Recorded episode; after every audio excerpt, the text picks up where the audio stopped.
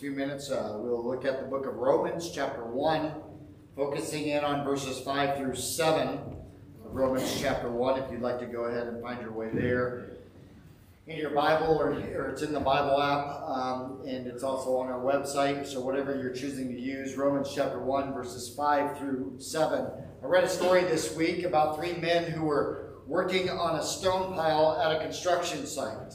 There was a curious passerby who was walking by and he asked the first worker, What are you doing? He tersely replied, I'm chiseling stone. Hoping for a better answer, he asked the second worker, What are you doing?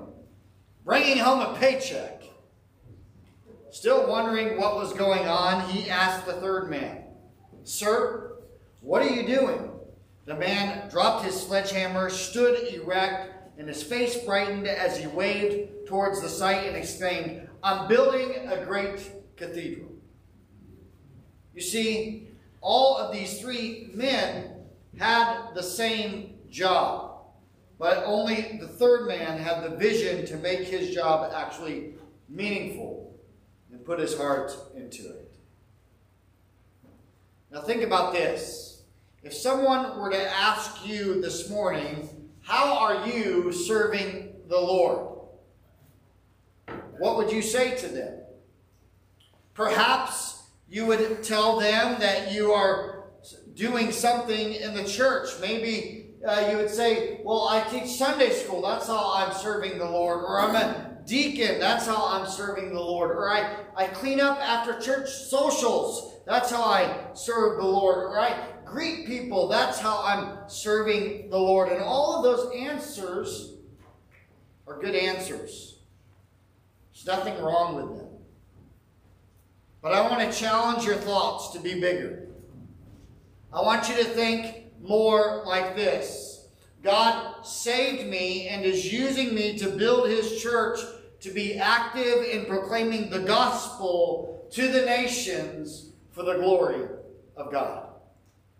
Do you see how that vision is broader? This is how the Apostle Paul viewed himself. This is what we see in Romans chapter 1, verses 5 through 7. Paul, who was an avid persecutor of the church and God, but by God's grace, God called Paul as an apostle to help lay the church's foundation as we know it, which is the church that Christ promised that he would build. And God was using Paul to take the gospel to the nations for God's glory. And while none of us are, are uh, called to be an apostle in the same way that Paul was called to be an apostle, the principles are still the same. We are saved by God's grace for God's service to proclaim the gospel to the nations for God's glory.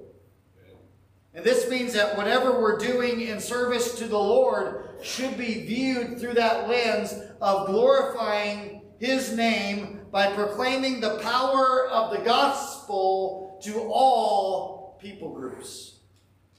I know you might be thinking, well, I'm not called to be a missionary, and that may or may not be true. But I believe as we actually broaden our vision, as Paul writes, to bring about the obedience of faith in others for the glory of Christ, there are so many ways that we can help this vision to be accomplished. Let me give you an example. Sometimes people will say, Well, what can I do? Well, you can pray. You can pray for groups all around the world. The truth is that there still may be as many as 2 billion people, billion with a B, who have never heard the gospel. So pray the gospel gets taken to the ends of the earth. We can give. We can give from what the Lord has provided for us to help support missionaries. We can also do all we can to lead boys and girls and men and women to Jesus Christ and then disciple them with a vision to take the gospel to the nations. We can think, oh, I'm just doing a Monday job in the church. It's just, it's just, you know, it's what anybody can do. But there is no mundane job. If it's building the church and the church's focus is on proclaiming the gospel, to the nations, then you are part of the effort of advancing God's kingdom. So, with that said, I would like to ask you to please stand out of respect for God's word as we read Romans chapter 1, verses 5 through 7. I'll be reading from the English Standard Version this morning. Romans chapter 1, verses 5 through 7, where we read, Through whom we have received grace and apostleship to bring about the obedience of faith for the sake of his name among all the nations, including you who are called to belong to Jesus Christ, to all those in Rome who are loved by God, called to be saints, grace to you and peace from God our Father and the Lord Jesus Christ. Let's pray. Father, take this word this morning and penetrate our hearts. Teach us from your word that we would be a people that are proclaiming the gospel of God to the nations for the glory of God. May that be our heart's cry. Speak, for your saints are listening. I pray in Jesus' name. Amen. You can be seated. In these verses, Paul lays out for us five principles that are dealing with salvation and service. My prayer is that we realize that we're not saved to sit, soak, and sour. Nor are we saved to sit around and be happy and have a happy family. For the believer, true happiness should come by seeing the gospel advance to the nations. That is the means to bringing God's glory. And so if you're a follower of Jesus Christ through salvation, then God wants to use you in some capacity to take the gospel to the nations. The first thing I want us to see is this that we are saved by God's grace for his service. We are saved by God's grace for his service. If we look at verse 5, we notice that Paul says, through whom we have received grace. Now, God's grace has come to Paul, and, and uh, we get to say from what Paul will later write in this letter that grace has come to us through the obedience and death of Jesus Christ. Grace is one of Paul's favorite words. He uses it 100 times out of the 155 times that it's used in the New Testament. He uses the word grace 24 times in the book of Romans alone, more than any other book in the New Testament. Grace is a powerful concept because grace can't be earned. It can only be received. There is no grace for any sinner apart from the life, death, and resurrection of Jesus Christ. Grace comes from God through His Son, Jesus Christ. We don't have a right to it. No one has a right to grace. And we receive it freely, not because of our obedience, but because of the obedience of Jesus Christ.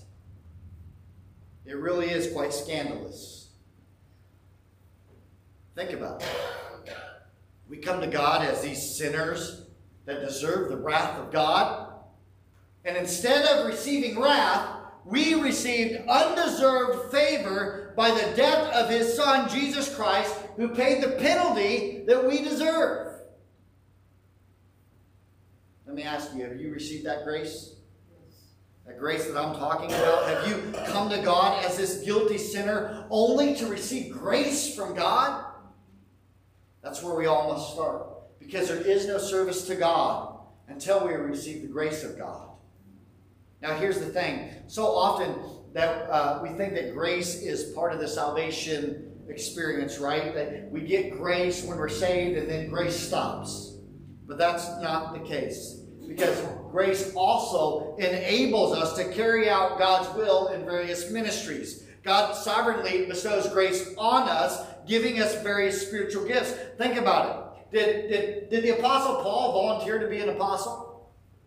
Did he volunteer to go to the Gentiles? I mean, show me in the scripture where we see Paul volunteering to, to be an apostle and, and saying, hey, I'll be the guy that goes to the Gentiles. It's not there. God appointed Paul, right? The, the word apostle means sent one. in the New Testament. It refers to the 12 and Paul in a narrow sense because they had seen the risen Lord perform uh, miracles and they laid the foundation of the church. These apostles were given special authority over the churches. When those men died, there were no successors having apostolic authority. Their authority is passed on to us in the New Testament.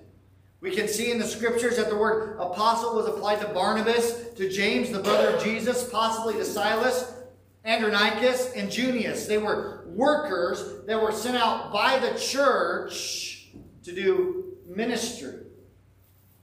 So, in a limited sense, missionaries are sent ones, even though the actual gift of apostleship has ended. And what I want us to understand is that there is nothing in our life that can be lived out apart from the enabling grace of God. Nothing. Whatever you're called to do, you can say, I am what I am by the grace of God. God has saved you and He's given you a spiritual gift to be used to advance God's kingdom. There are no bench warmers in the body of Christ. Secondly, I want us to see this. We are saved to bring about the obedience of faith in others. We are saved to bring about the obedience of faith in others. Paul continues and says this to bring about the obedience of faith. God gives us these gifts of grace so that we so that they will be used to bring others to obedience of faith. What I believe Paul is saying here is that our obedience always involves faith, and faith always involves obedience. We see that Paul repeatedly called people to faith that was inseparable from their obedience, and our Lord makes it clear that we can't have an obedience that's divorced from our faith. One can only obey Jesus as Lord if they have given themselves to Jesus in faith. And so, genuine faith is obedient faith, and obedience stems from genuine faith. This is why Paul links faith and obedience together. It, they're, they're, they're the same, same thing, they, they come together. Two things. First, this is why when we are sharing the gospel with people, we must make it clear that the call is to trust Christ as Savior and Lord. There is no option to believe Christ as Savior and then continue to be disobedient to Him. That option is nowhere in Scripture. Secondly, if we're going to call other people to the obedience of faith, then we should also live in obedience to Christ. In other words, we have to practice what we preach. And if you're not living in obedience to Christ, then it's probably not a good idea to go out and share the gospel. Because what happens is your life sends a confusing message to this person. And we, we see that often. When I was a student pastor, and, and even as a pastor sometimes, I, I saw where a boyfriend and girlfriend would be sleeping together, but one of them was a believer, right? And they're trying to witness to the other so that they get married, they have a Christian marriage. And it doesn't work that way. It never works out that way. The best thing to do is repent and get, get right with God and break off the relationship. And in fact, that's what I tell people to do. I, I was real popular I tell them to do that, right? You need to just stop messing around and break off the relationship. That person's not saved. And you're not going to bring them to Christ by sinning.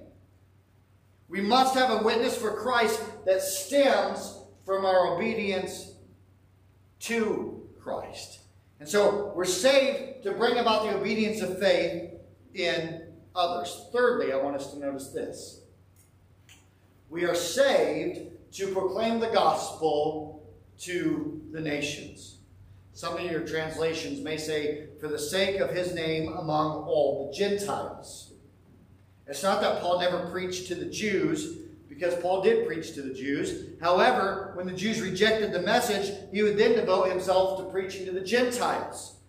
Paul's focus was all the Gentiles, not some of them. Paul didn't find rest in knowing that some of the Gentiles had not heard the good news. He wanted all Gentiles to hear the good news. Who were these Gentiles? Who were the Gentiles that Paul was preaching to? Well, Paul uh, graciously gives us a glimpse of who these Gentiles were that he was preaching to in 1 Corinthians chapter 6, verses 9 through 11, when he says this, Do not be deceived, neither the sexually immoral, nor idolaters, nor adulterers, nor men who practice homosexuality, nor thieves, nor the greedy, nor drunkards, nor revilers, nor swindlers will inherit the kingdom of God. And such were some of you. But you were washed, you were sanctified, you were justified in the name of the Lord Jesus Christ by the Spirit of our God. Listen, it's the power of God that brings salvation to the lowest of lows. Aren't you thankful for that? It's the power of God for salvation to everyone who believes. The Jew first and also to the Greek, Romans 1.16 tells us. Don't you see that as great news? It doesn't matter how much of a pagan your family member is. It doesn't matter how much of a pagan your neighbor or your coworker or your student may be. No matter how horrific their sin may seem, no matter what is enslaving them, God has the power to break the chains of sin and to make them a new creature in Christ Jesus. There's only one thing that does that. It's the gospel. The gospel. And so we must be faithful to take the gospel to those that are around us, no matter how pagan we think they are. No matter if we sit there and go, there's no way that this person will ever come to know Christ. Doesn't matter. I can remember one time uh, when I lived in, in uh, uh, outside of Reading, Pennsylvania, and we were down on the street. I used to take my teens down on the street, and we would go out and do street evangelism. I don't know if you've ever done this, but we would go out there and we'd share the gospel with anybody out on the street. We'd just stop them and we'd share the gospel with them.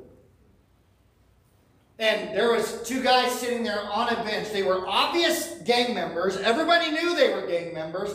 And I feel the Lord saying, you go share the gospel with those two gang members. I'm like, I'm no way. I'm not doing that. There's no way they're beyond God's grace. But I did. And they sat there and they listened to every word I said. I wish I could say that they received Christ right then and there. That didn't happen.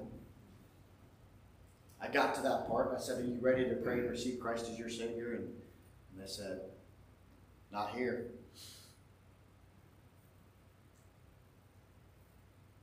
Gospel. Because we are to be workers who will go to even foreign cultures, who will break across cultural barriers.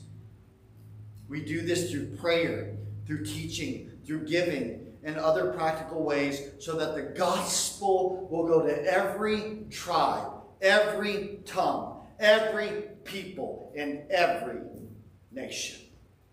We are saved by God's grace to bring about the obedience of faith in others, to see the gospel brought to the nations. But why? Why? Why all this? Why do we want to see the gospel brought to the nations? Why do we do this? What is the whole point of this? And that's why we have point number four. We are saved to bring glory to the name of Christ. We are saved to bring glory to the name of Christ. Paul says this, for the sake of his name. His ultimate goal in all that God does is that the name, that his name would be known and praised and glorified above everything else.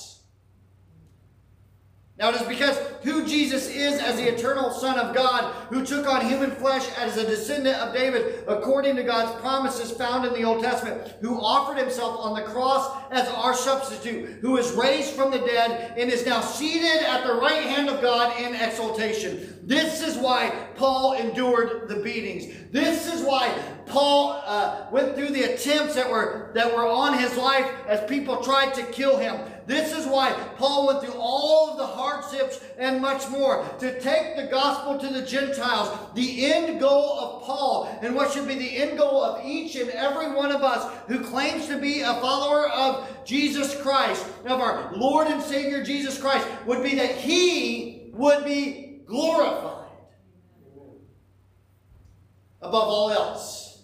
And that rebellious sinners would be redeemed.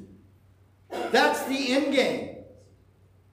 The one who gives the power to take the gospel in the first place is the one which enables our obedience, who is the one who gets the glory. You see that? God gets the glory for our service.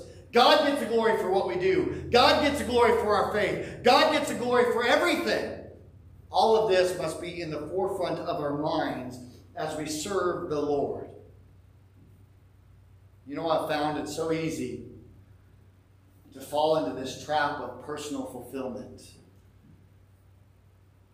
Because, let's face it, doesn't serving people make you feel good? It does me. I love it when I help people. It makes me feel good. We like to help other people. Serving feeds our pride, right? Especially when other people say good things about us. It serves our pride. They're like, oh, you're so wonderful. And you, you're like, yes, I know. I am so great. Right? It serves our pride. And then invariably, what happens?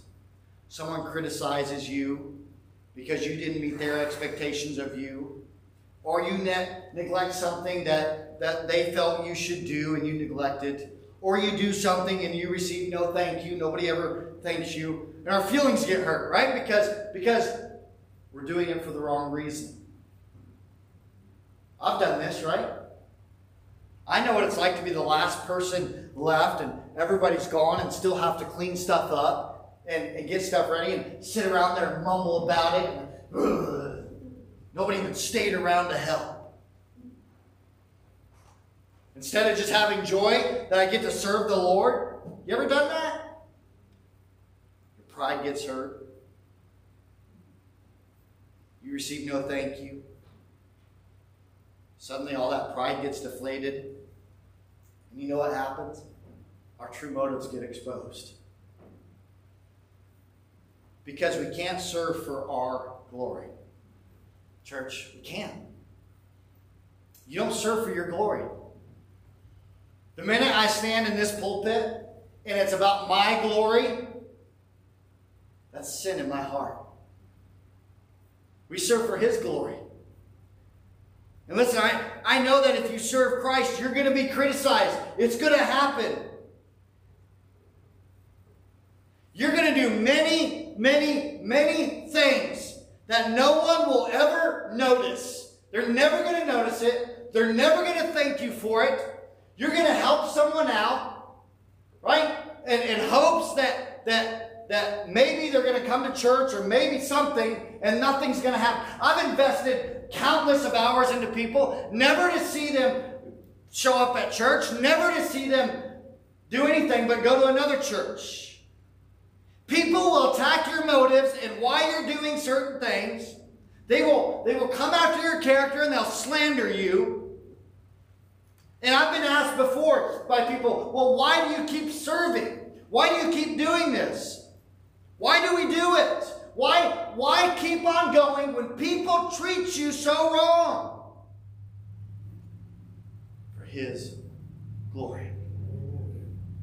For His name's sake, not mine.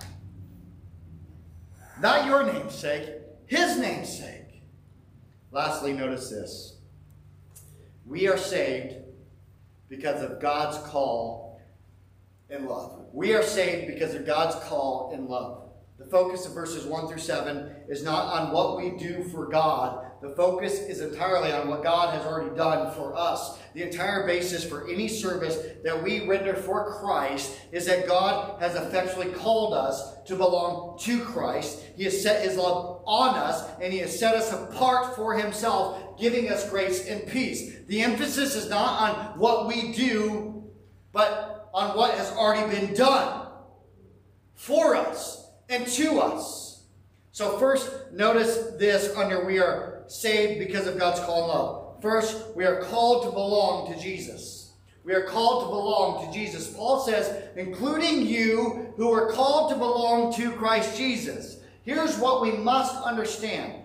Called in the New Testament epistles always, always refers to God's effectual call to salvation. That's not, that's not an invitation but it is the powerful, irresistible reach out of God in grace to bring people into his kingdom, as Douglas puts it. Paul, Paul makes this clear, right, in Romans chapter 8, verse 30, when he says this, only those whom he predestined, he and those whom he predestined, he also called, and those whom he called, he also justified, and those whom he justified, he also glorified. The entire chain of salvation is God's doing. He predestined and he called and he called those and justified them. And those he justified, he glorifies. It's all about God. Why? So we can't boast. So we can't say, look what I did. We don't get to boast in what we've done. We can only boast in what the Lord has done. And why is that important? Well, because God's word is clear that the human heart is corrupt. It's hard, it's rebellious, and it's totally blind, and it's spiritually dead. The only thing that our self reliance can get us is more death. And the only thing that saves us is a divine, supernatural, and powerful call from God. But here's the thing God is not obliged to call everyone, nor is God obliged to call anyone. If God calls anyone, it's by his grace. And we don't like that much, right? Because we live, we live in America. Democratic America. We think everyone should have the same call. But rebellious human sinners have no rights in relation to God. All of God's condemnation is just and right, and all of God's salvation is by grace. This is why Paul will later tell us in Romans chapter 9, verse 16, when he says, I will have mercy on whom I will have mercy, and I will have compassion on whom I will have compassion. God calls us as an act of his compassion towards some sinners. And this call is given to some, not to all, which is established in Romans chapter 8, verse 30, which we just looked at. Now, some will say, then why do you preach the gospel to everyone if only some are called? Well, because we don't know who is called. We know that he scattered his people worldwide. Paul would go into a city and he would call everyone to repentance. That's a universal call, calling everyone to repentance. It's what we do when we preach the gospel. We call everyone to repentance. That's not what Paul's talking about here in Romans chapter 1. What Paul is talking about here is a call that actually accomplishes what it sets out to do. The gospel is an offer to everyone, right? That we offer the gospel to everyone. That whosoever sees Christ's glory and is drawn to it and receives Jesus as their Lord and Savior will be saved. Everyone who hears the gospel and believes on faith alone will be justified by God. Everyone. Not some. Everyone who believes on faith alone will be justified. But why do some believe and some don't? Paul preached to all people, to all nations. The gospel call goes out to everyone. Yet to the Jews, they view the crucified Lord as a stumbling block and they reject it, while others view it as foolishness and reject it. Why? Because they're not called. Paul explains this, but we preach Christ crucified, a stumbling block to the Jews and foolishness to the Gentiles. But to those who are called, both Jews and Greeks, but to those who are called, both Jews and Greeks, Christ, the power of God and the wisdom of God. 1 Corinthians 1 23 and 24.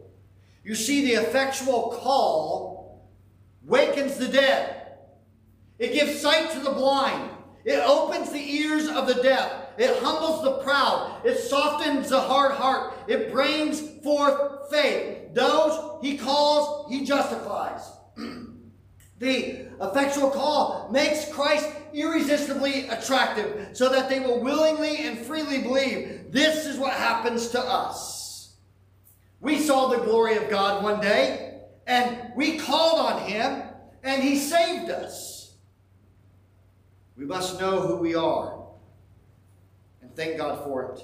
And we must preach Christ to all and love all and trust that God knows exactly what he is doing and will effectually call some. We're not God. God is God. We preach to all, knowing that he will call some. Not only are we effectually called to belong to Jesus, but we are loved by God. We're loved by God. Paul writes this, right? To those who are loved by God.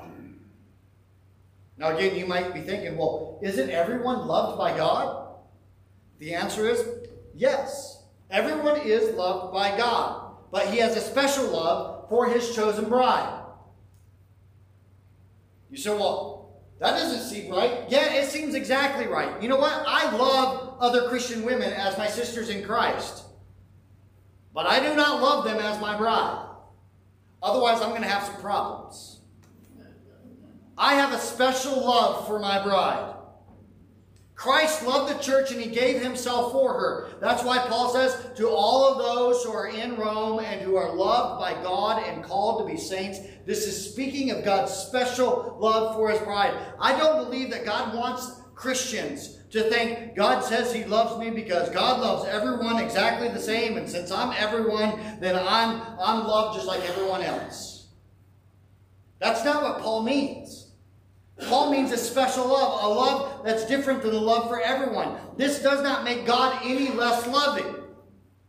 God holds out love for the whole world, but he chooses his bride, those that are called by Jesus, and he loves her, which is, which is you and I, with a special, precious covenant love. The very foundation of everything that we do for Christ is that he loves me and he gave himself for me.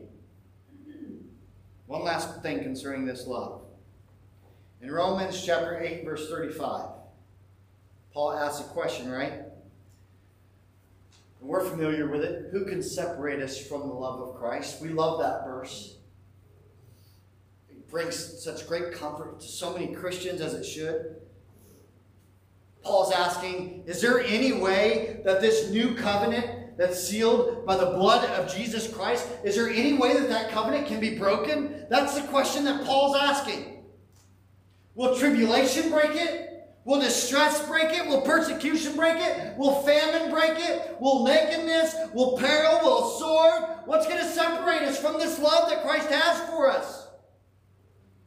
What can do it? What's the answer? He gives the answer in verse 37. No! Nothing's going to separate you. Rather, in all these things, we overwhelmingly conquer through him who loved us. What is it that keeps you and I from being separated from the love of Christ? Him who loved us? The answer to the question of what can separate us from the love of God is nothing can separate us from Christ's love. The love of God keeps us from being separated from the love of Christ, and nothing can destroy it. Do you see that? It's God's love for you that keeps you from being separated from the love of Christ. And there's nothing that can destroy it. This is not some general love that God has offered to the entire world. It is not the sustaining love of God that He gives to the world when He provides for the world and even His enemies. This is the special love of God for His bride, for His chosen people. And I don't say this so that people can be arrogant. I say it for you to understand just how much God loves you.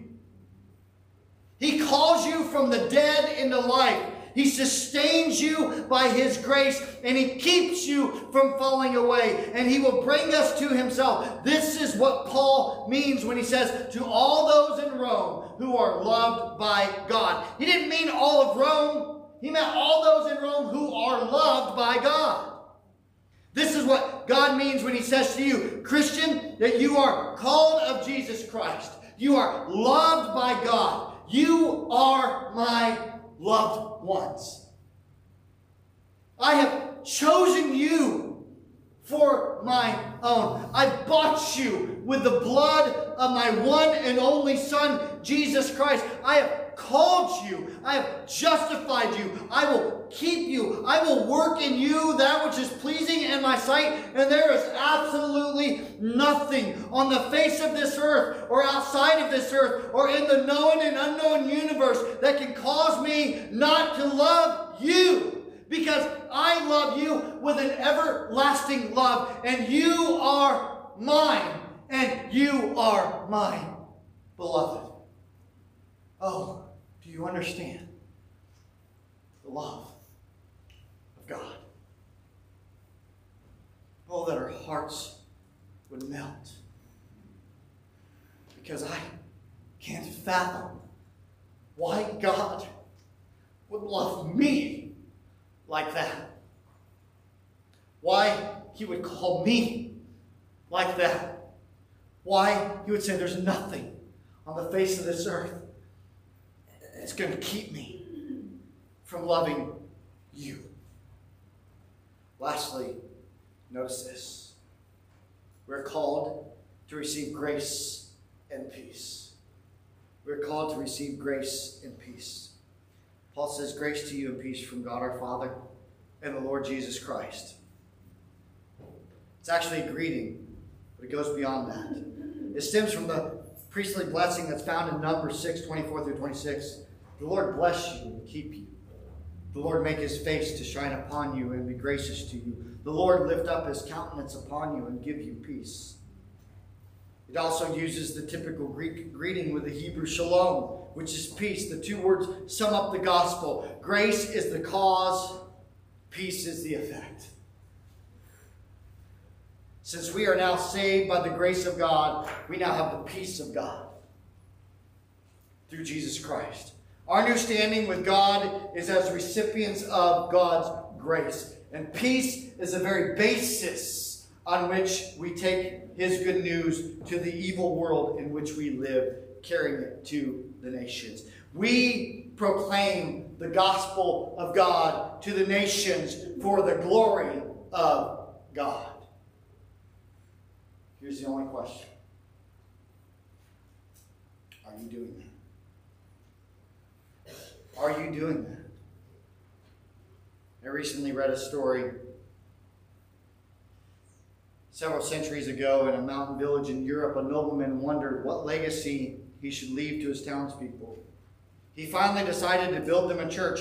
No one saw the complete plans until the church was finished. And when they gathered inside, they marveled at its beauty and its craftsmanship. But then someone asked, Where are the lamps? How will it be lighted? Nobleman, nobleman pointed to some brackets on the walls, and then he gave each family a lamp, which they were to bring with them each time they came to worship. He explained, each time you are here, the area where you are seated will be lighted. Each time you are absent, the area will be dark. This is to remind you that whenever you fail to come to church, some part of God's house will be dark. I pray that God grant to you to know his love, as I've talked about today, and is seen in these verses.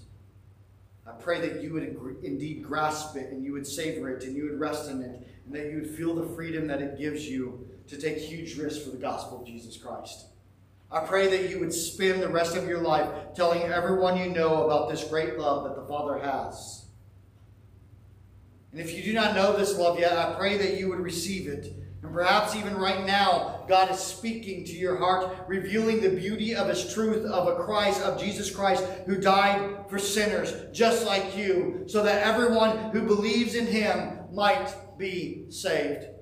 Believe in him, and I urge you to call out to him and to believe in the Son, and the Son will set you free. You can trust in Christ today. You can place your hope in him by praying something like this Dear Lord Jesus, I believe you are God's Son and that you died to forgive me of my sins. I know I'm a sinner. I ask you to forgive me. I turn from my sin and I receive you as my Lord and Savior. Thank you for saving me. I want to live for you the rest of my life. Amen. It's not magic. It's our trust in Christ that saves us. And if He called you, that prayer is simply your expression of trusting in Him. If you said that prayer or something like it, I'd love to follow up with you. You can come forward. If you're online, you can text the word faith to 309 328 3488. If you don't have a smartphone, you can send just a regular text message to that, and I'll be able to respond. And those of you that know Christ, my challenge is that you'd carry the life of the gospel outside of the church into a dark world. He saved you by grace to be a part of building His church among the nations so that in whatever you do to serve Christ, you do it all knowing His great love for you and your great purpose is for His kingdom and to bring Him glory. And if you would reflect on your life this morning and you'd say, I'm not doing that. Or maybe this morning you've been overwhelmed by the love of Christ love of God for you for the first time. Maybe God has spoken to you in some way, shape, or form, in which I don't know. And you want prayer. I'll be standing down front. Be glad to pray with you. I'd be glad to talk with you. You can wait till after the service if you'd rather do that. I'd be glad to have a conversation. Let's close in prayer. Father, thank you for this word.